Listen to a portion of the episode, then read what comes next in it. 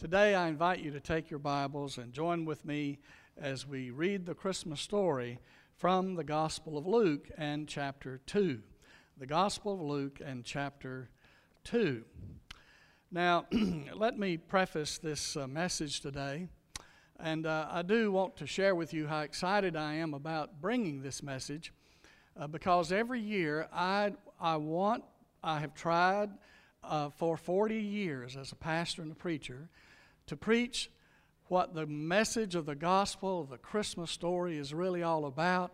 And I have yet to present it the way that I feel it should be. So you pray for me today, Scott, as, uh, as we try to go at it again uh, this, this year. Now, in the Gospel of Luke, Luke, of course, is our church historian.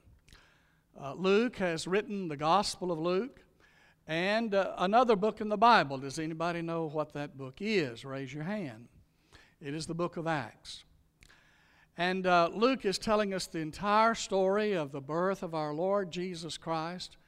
And then in the book of uh, his resurrection in the Gospel of Luke, and then uh, his ascension in the book of Acts and the story of the church.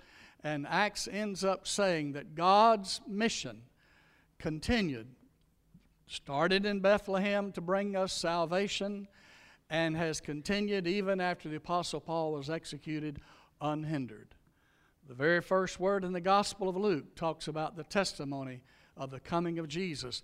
And the very last word of the book of Acts is the word unhindered. God's mission, God's plan, God's sovereignty, God's rule over this world, my friends, is unhindered.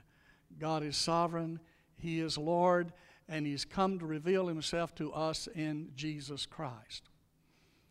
Now, I kind of prompted last Sunday about the, Jesus, of the, of the, the narrative of Jesus' birth by asking a few of you um, how many wise men came to visit the Lord Jesus there after he was born. Did anybody figure out how many?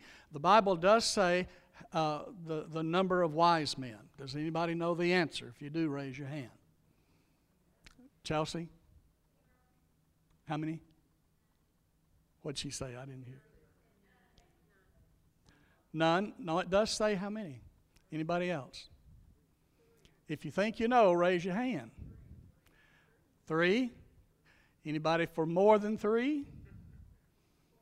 Yeah. Wait a minute. We got one that knows the answer, and I wanted to hold up. All right, Jeff knows it and Tara knows it. What's the answer, guys? At least two. The wise men came to visit Jesus. We don't know exactly how many there were, but it's a plural word, men, and it had to be, why, how many? At least two. Now, that's a story. That's actually a test question at a college uh, in Bolivar, Missouri, where a very good friend of mine, Dr. Mike Furman, uh, taught uh, New Testament for about 30 years until he retired just recently. And it was a bonus question to the freshman class on the introduction of the New uh, Testament. If you got at least two, then you got a little bonus answer as well. So, Jeff and Tara, um, you get an A plus this year at, at, at Christmas time. Let's read the story. Let's hear let's hear what God wants us to hear is the beautiful song that Amanda and Tracy shared with us. Hear the word of the Lord. Now, in those days, and I'm going to go kind of slow because this verses 1 through 20 is where we get our message today, talking about the times of Jesus' birth. You got the outline there in the bulletin. We're going to talk about the tabernacle where Jesus was born and we're going to talk about the testimonies, if we have time, about the birth of our Lord. Now, in those days, a decree went out from Caesar Augustus that a census be taken of all the inhabited earth. This was the first census taken when Quirinius was governor of Syria. And everyone was on his way to register for the census, each to his own city. Joseph also went up from Galilee, from the city of Nazareth to Judea, to the city of David, which is called Bethlehem. Folks, that's about a 90 mile trip. Because he was of the house and the family or the lineage of David in order to register along with Mary, who was engaged to him and was with child. While they were there, the days were completed for her to give birth. And she gave birth to her firstborn son, and she wrapped him in swaddling clothes and laid him in a manger, because there was no room for them in the inn. Now, in the same region, there were some shepherds staying out in the fields and keeping watch over their flock by night. And an angel of the Lord suddenly stood before them, and the glory of the Lord shone around them, and they were terribly frightened. But the angel said to them, Do not be afraid. For behold, I bring you good news of great joy, which shall be for all people. For today in the city of David, there has been born for you a Savior who is Christ the Lord. This will be a sign for you. You will find a baby wrapped in clothes and lying in a what? Manger. Second time he focuses on the manger. And suddenly there appeared with the angel a multitude of heavenly hosts, praising God and saying, Glory to God in the highest, and on earth peace, goodwill to men. When the angels had gone away from them into the heaven, the shepherds began to say to one another, Let us go to Bethlehem and see this thing that has happened, which the Lord has made known to us. So they came in a hurry and found their way to Mary and Joseph and the baby as he lay in the manger. When they had seen this, they made known the statement which had been told them about the child. And all who heard it wondered at the things which were told them by the shepherds. But Mary treasured all these things, pondering them in her heart. The shepherds went back, glorifying God and praising God for all that they had heard and seen, just had been told to them. In verses 1 through 5, we read about the times of Jesus' birth. Luke is trying to tell us the whole story with the facts. Luke was brought on to the mission of the gospel by, uh, after the birth of our Lord, but he uses other sources to get to us the truth of the gospel. Perhaps Mary herself was one of those sources. Luke is telling us about the kingdoms that rule and reign in the times when Jesus was born. There is the rule of the kingdom of Caesar. That's the kingdom of this world. And Caesar ruled the world in the day that our Christ child was born. In contrast to the kingdom of this world is the kingdom of God. The kingdom of God does not rule from Rome. The kingdom of God rules from heaven. Caesar Augustus ruled in Rome from Palestine. Quirinius was his governor appointed to Palestine and Syria, and he needed more money. Perhaps to fight a war, perhaps even Quirinius was appointed for the very task of seeing to it that the wars of Caesar continued.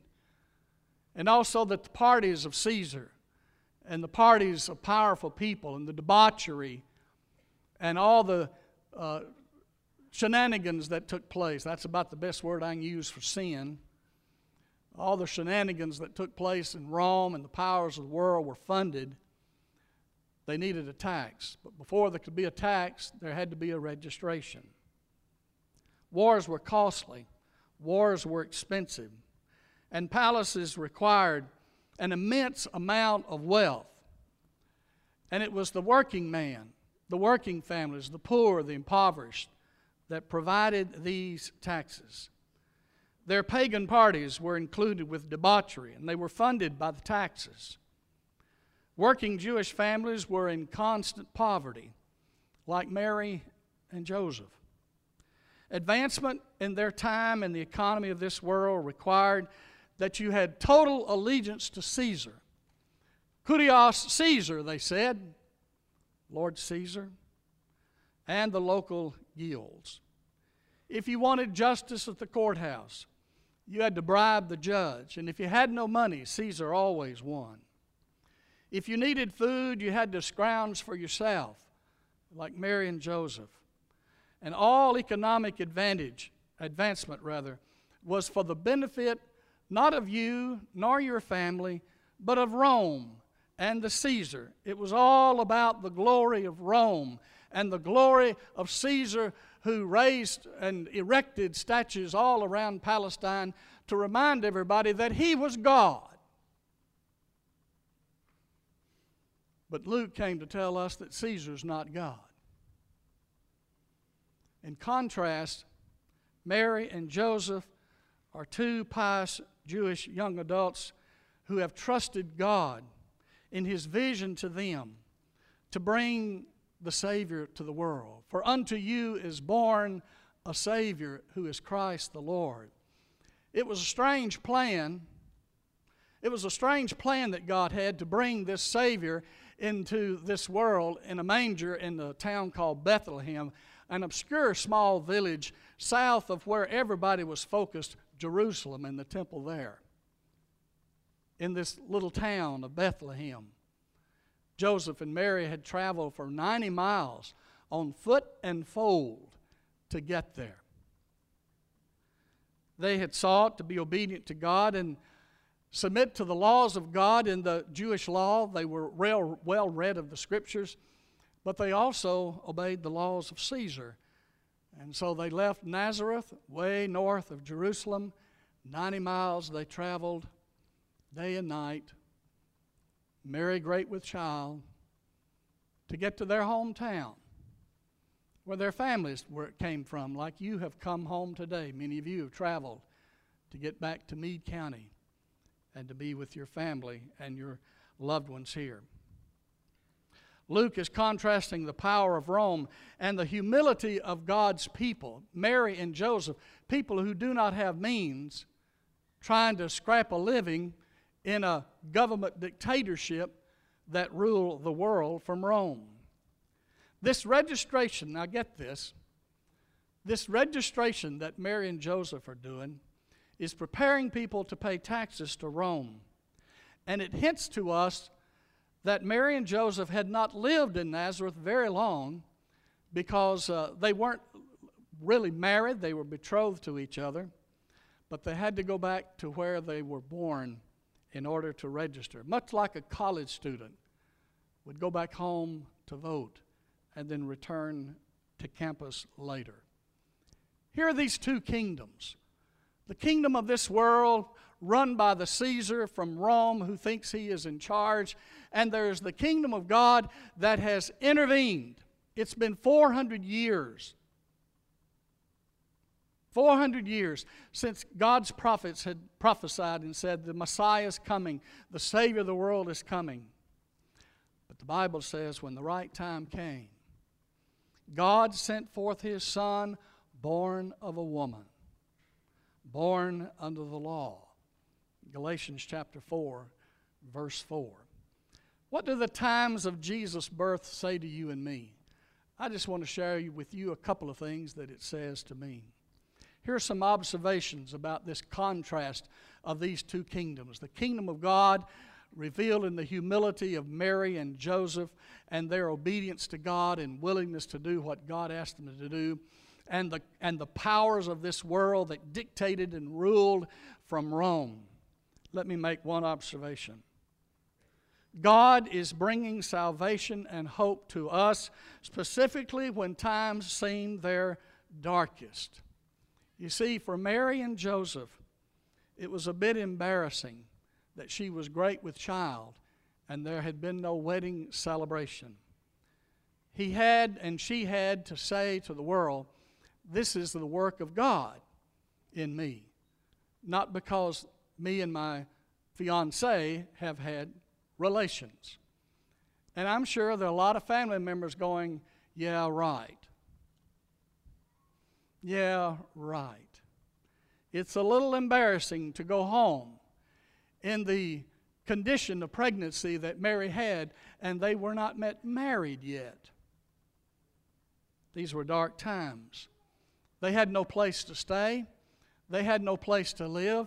They were looking for lodging back home. We're not sure how long they remained in um, Bethlehem maybe a week, maybe two weeks, maybe three, maybe a month even. It was also the darkest time of the year, perhaps. The darkest time of the year economically, uh, darkest time of the year in terms of life, trying to scrap and make a living. Folks, there's a story that goes back to World War II that talks about when the Americans and the Allies were imprisoned in the prison camps of Germany.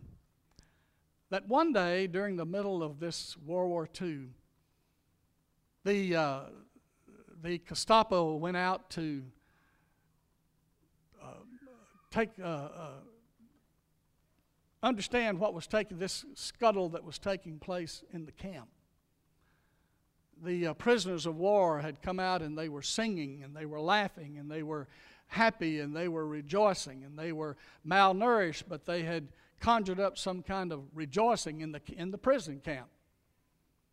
And the, uh, the head of the prison camps and the guards couldn't figure out what was wrong. Come to find out, somebody in that prison camp had snuck in a transistor radio and it had been announced over the airwaves that the Allies had landed in Normandy and they had hope that the war would end. Folks, when Jesus came to us in Bethlehem, God was bringing hope to this dark world that we live in. And I'm here to tell you that times are hard in our day, these, this day, with the drugs and the alcohol and the addictions and the thievery and um, uh, the meanness and the ugliness in this world. Uh, these are dark times in the history of our world.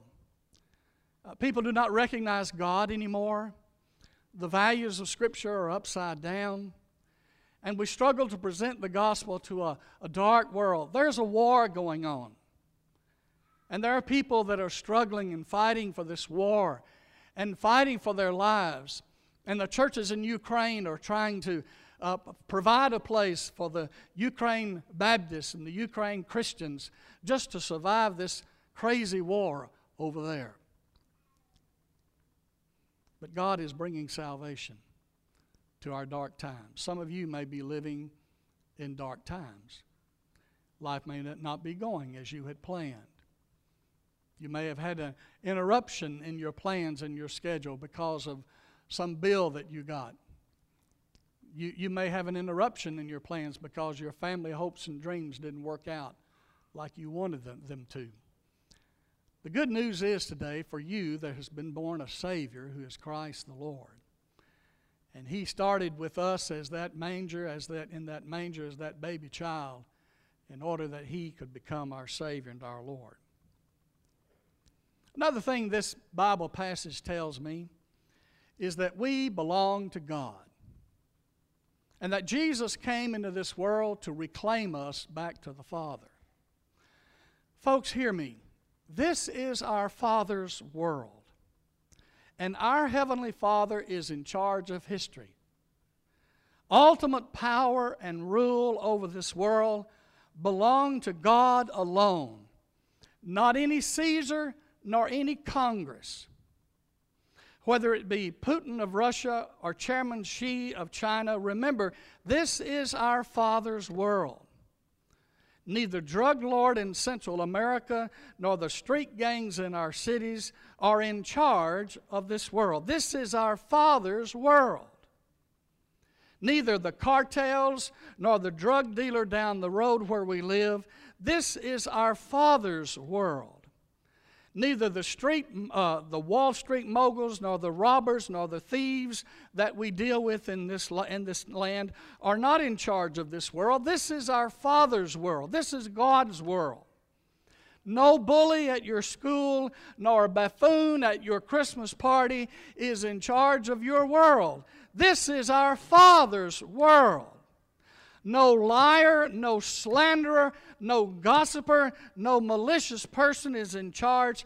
This is my Father's world. This is my Father's world, the song says. Oh, let me ne'er forget that though the wrong seems off so strong, God is the ruler yet. Handel's Messiah is sung at this year and is quoted from Revelation chapter 11. The kingdom of, the, of this world, the kingdom of this world, the kingdom of this world has become the kingdom of our Lord and of his Christ. And he will reign forever and ever and ever. Can I get an amen? Times when Jesus was born was a contrast between the world we live in and the kingdom that God is bringing to us. And Jesus came because God wants you to live with Him in heaven forever and forever and ever. Let's focus for a few minutes on verses 6 and 7. That leads me to the second point of this three hour sermon. I want us to think about where God tabernacled. Now, the word tabernacle means dwelling. Uh, wherever God dwells, wherever God tabernacles. The Jewish people thought for uh, uh, you know, centuries that in the Holy of Holies, in the temple, that's where God tabernacled, that's where God came down. But God came down in the, a little village five miles from the temple. It was called Bethlehem. And God tabernacled with us. He uses the word manger to talk about where God dwelt in this little manger in Bethlehem. In fact, if you counted it as we read through the Christmas story, three times Luke uses the word manger. Something is very important to Luke in the Christmas story about this manger. Now, let me talk with you about three theories out there about the inn and the manger. Where is this manger? Where is this inn? And where is this holiday inn? And where is this manger?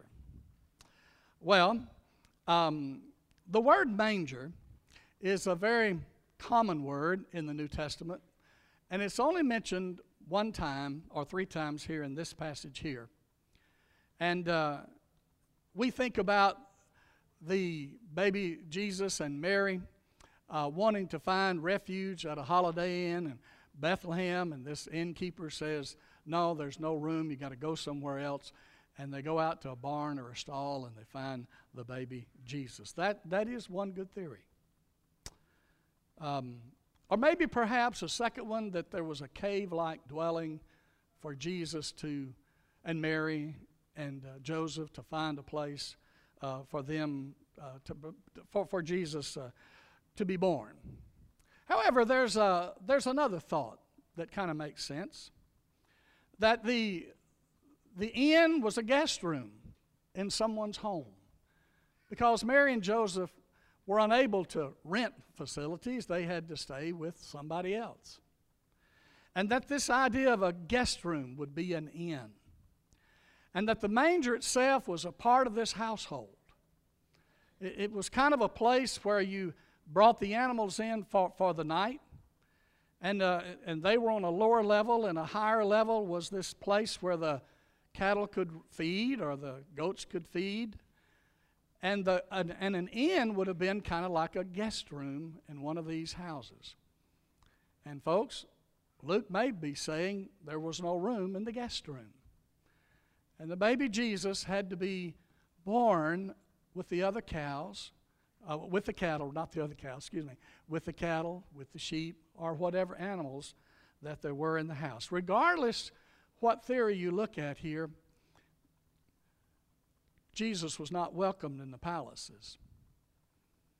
Jesus, God Himself, was born isolated, marginalized from the rest of the world and welcomed only among those who were humble and those who trusted God. What does that say to us? What does that really mean? What do, what do you think Luke is trying to tell us? Here's what I think God is trying to tell me in this passage. And hear me clearly. God has chosen to reveal himself fully as a child wrapped in swaddling clothes, lying helpless in that manger, in that insignificant town called Bethlehem, through a homeless family to some lowly shepherds in a crowded city where people are searching for the truth. Remember what the Apostle Paul said? Have this mind in you, which was also in Christ Jesus, who, although he existed in the form of God, did not regard equality with God a thing to be grasped, but he emptied himself, taking upon the form of a servant and being made in the likeness of men, and being found in appearances of a man, he humbled himself. What is God saying to us today? Folks, the only way to see Jesus and to see, to, uh, the only way to see God and what God, who God is and what God's really like is to see Jesus, God in that manger. And the only way to know God is to come to Jesus humbly, repentant, and willing to trust that He is God with us. How many of you saw the sunrise this morning? How many of you came to sun and looking at the bright sunshine? I don't remember when the skies were more clear in Kentucky than this morning. Have you ever stood outside and just tried to look straight in the sun? Can't do it, can you? You need a filter of some kind. If you had a filter of some kind, you could look at the sun and you could see through a telescope or whatever what the sun is really like.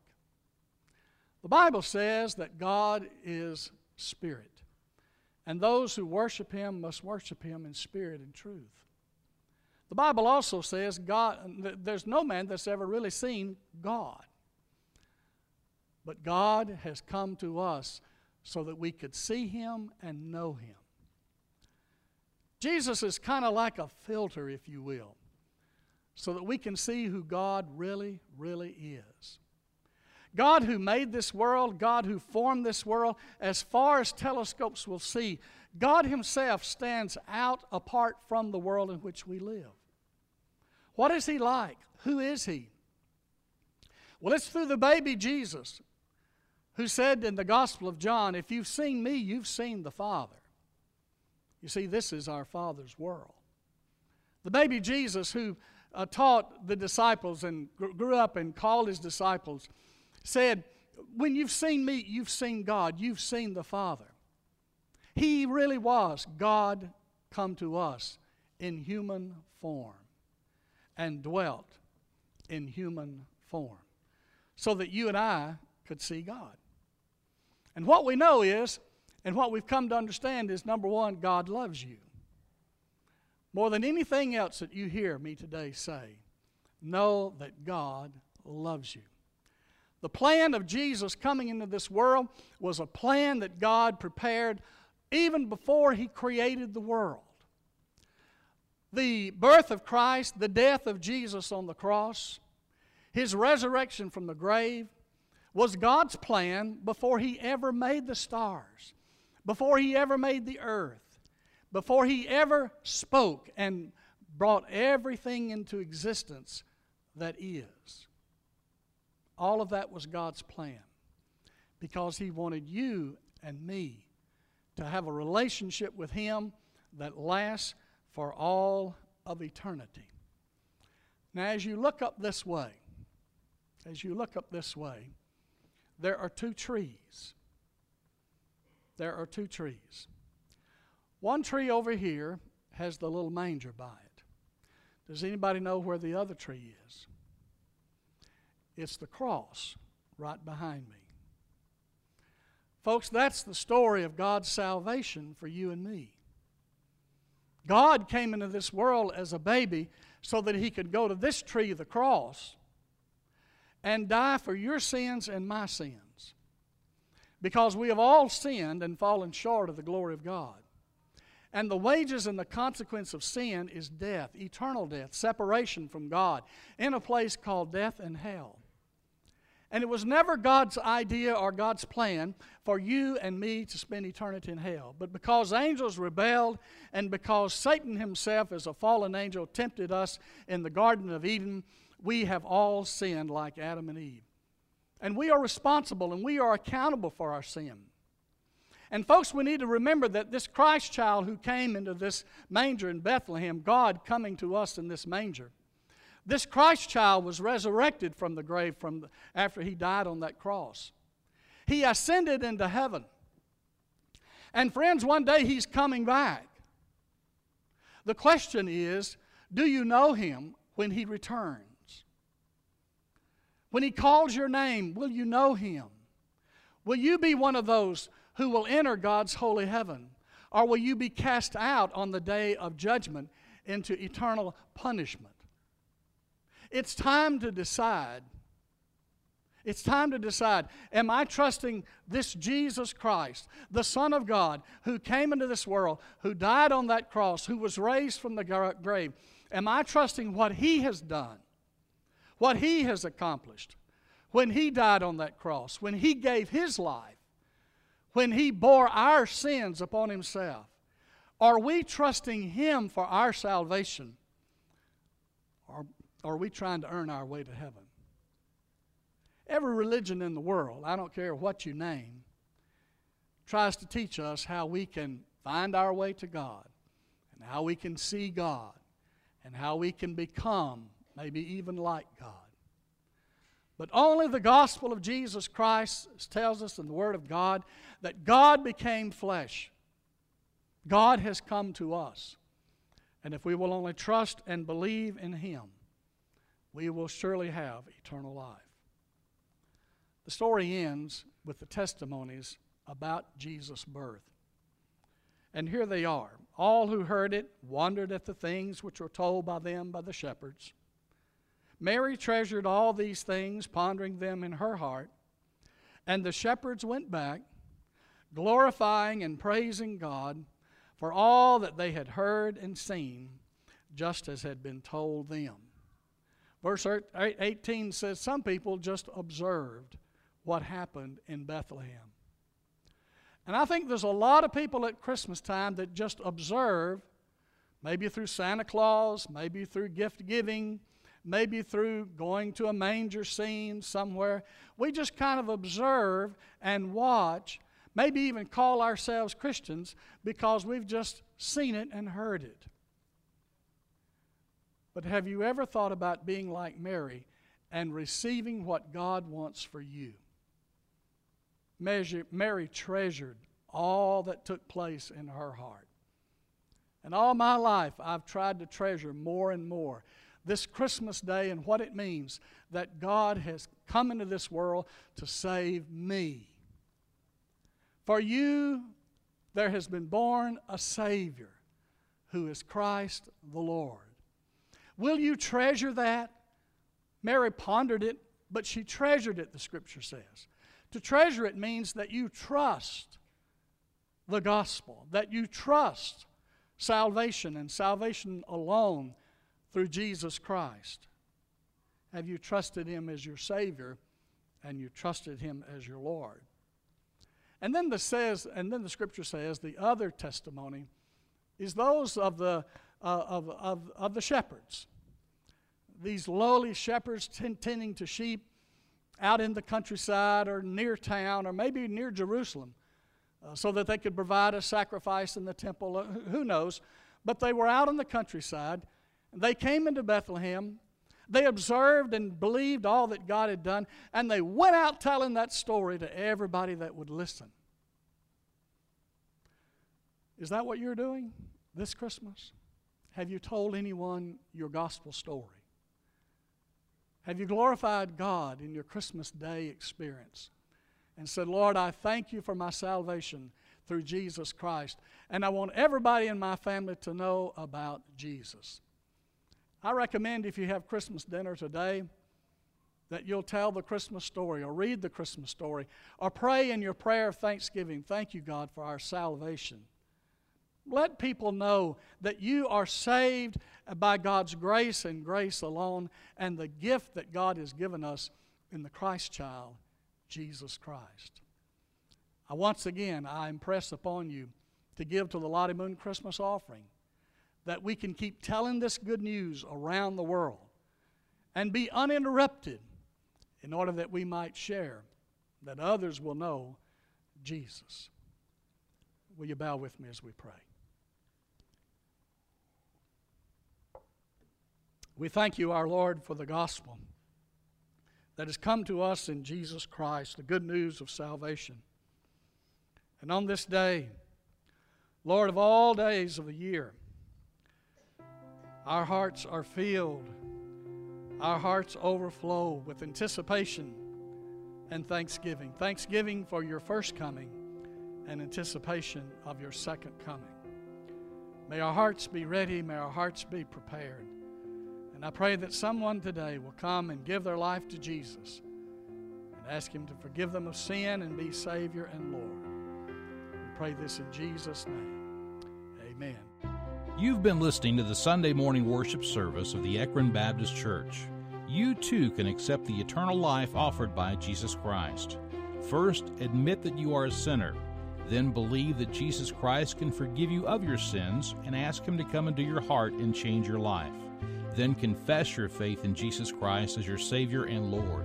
If you've made this decision today, write to us at the Ekron Baptist Church, 2775 Hayesville Road, Ekron, Kentucky 40117. If you're looking for a church home, we invite you to be a part of our growing family with programs and Bible studies for all ages. Join us next Sunday at 11 a.m. for morning worship from the Ekron Baptist Church. Until that time, may God bless.